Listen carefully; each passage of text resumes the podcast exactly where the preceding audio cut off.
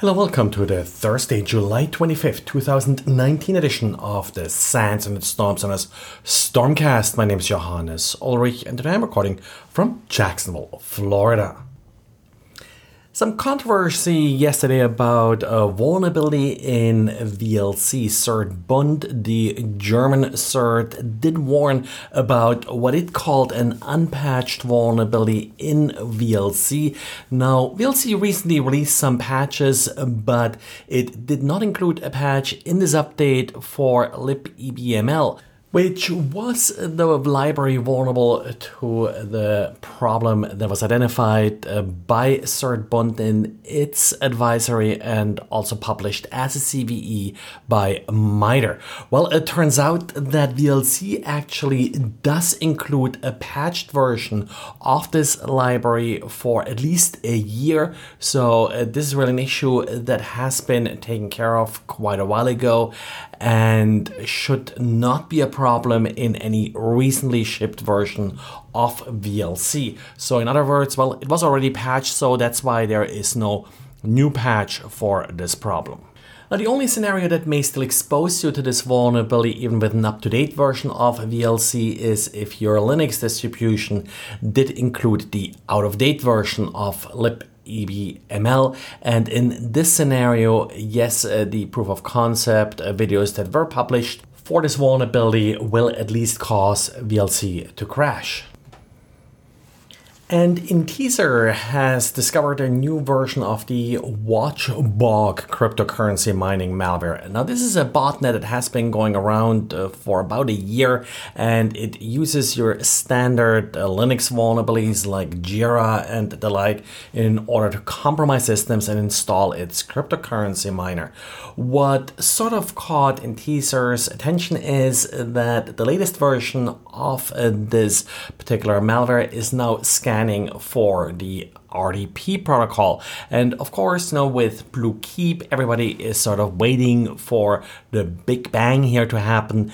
And initial reports about this version of WatchBog kind of sounded like uh, there was already sort of an exploit in this bot. Well, uh, there's no exploit for Bluekeep in the latest version of WatchBog. Instead, it's really just yet another scanner that scans for vulnerable systems. So it kind of looks like they may be building a target list in case they come up uh, with a working exploit for this vulnerability, but right now, nothing really to worry about too much. And talking about Linux botnets, Trend Micro is reporting about yet another botnet that's trying to exploit the Elasticsearch vulnerability from back in 2015. This is a very actively exploited vulnerability, so a little bit surprised that there are still systems out there that haven't really been infected by multiple pieces of malware yet. This latest attack is installing a backdoor, possibly according to Trend Micro to turn the infected systems into a DDoS botnet. And talking about competing malware, uh, this malware will also try to remove some other sort of competing malware, in particular cryptocurrency miners, from the system.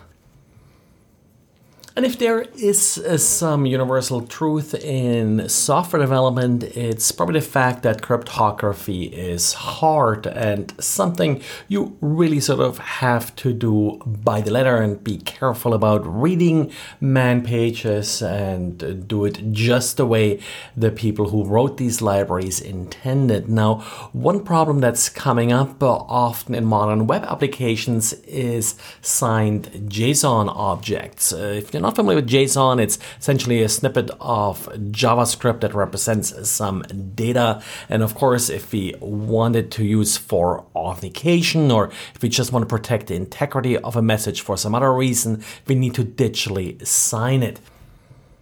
And talking about indicators of compromise, we usually deal with uh, technical issues uh, like hashes of files and IP addresses and the like.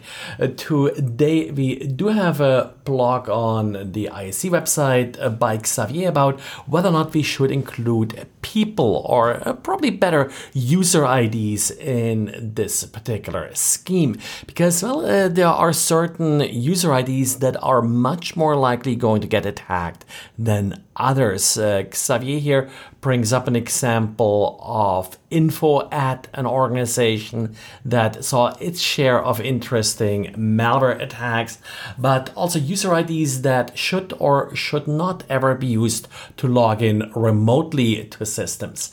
Again, some of these default user IDs are sort of subject to being brute forced, uh, so that's why you probably do want to keep a close look at them and, well, uh, take a look at Xavier's diary from today for more details.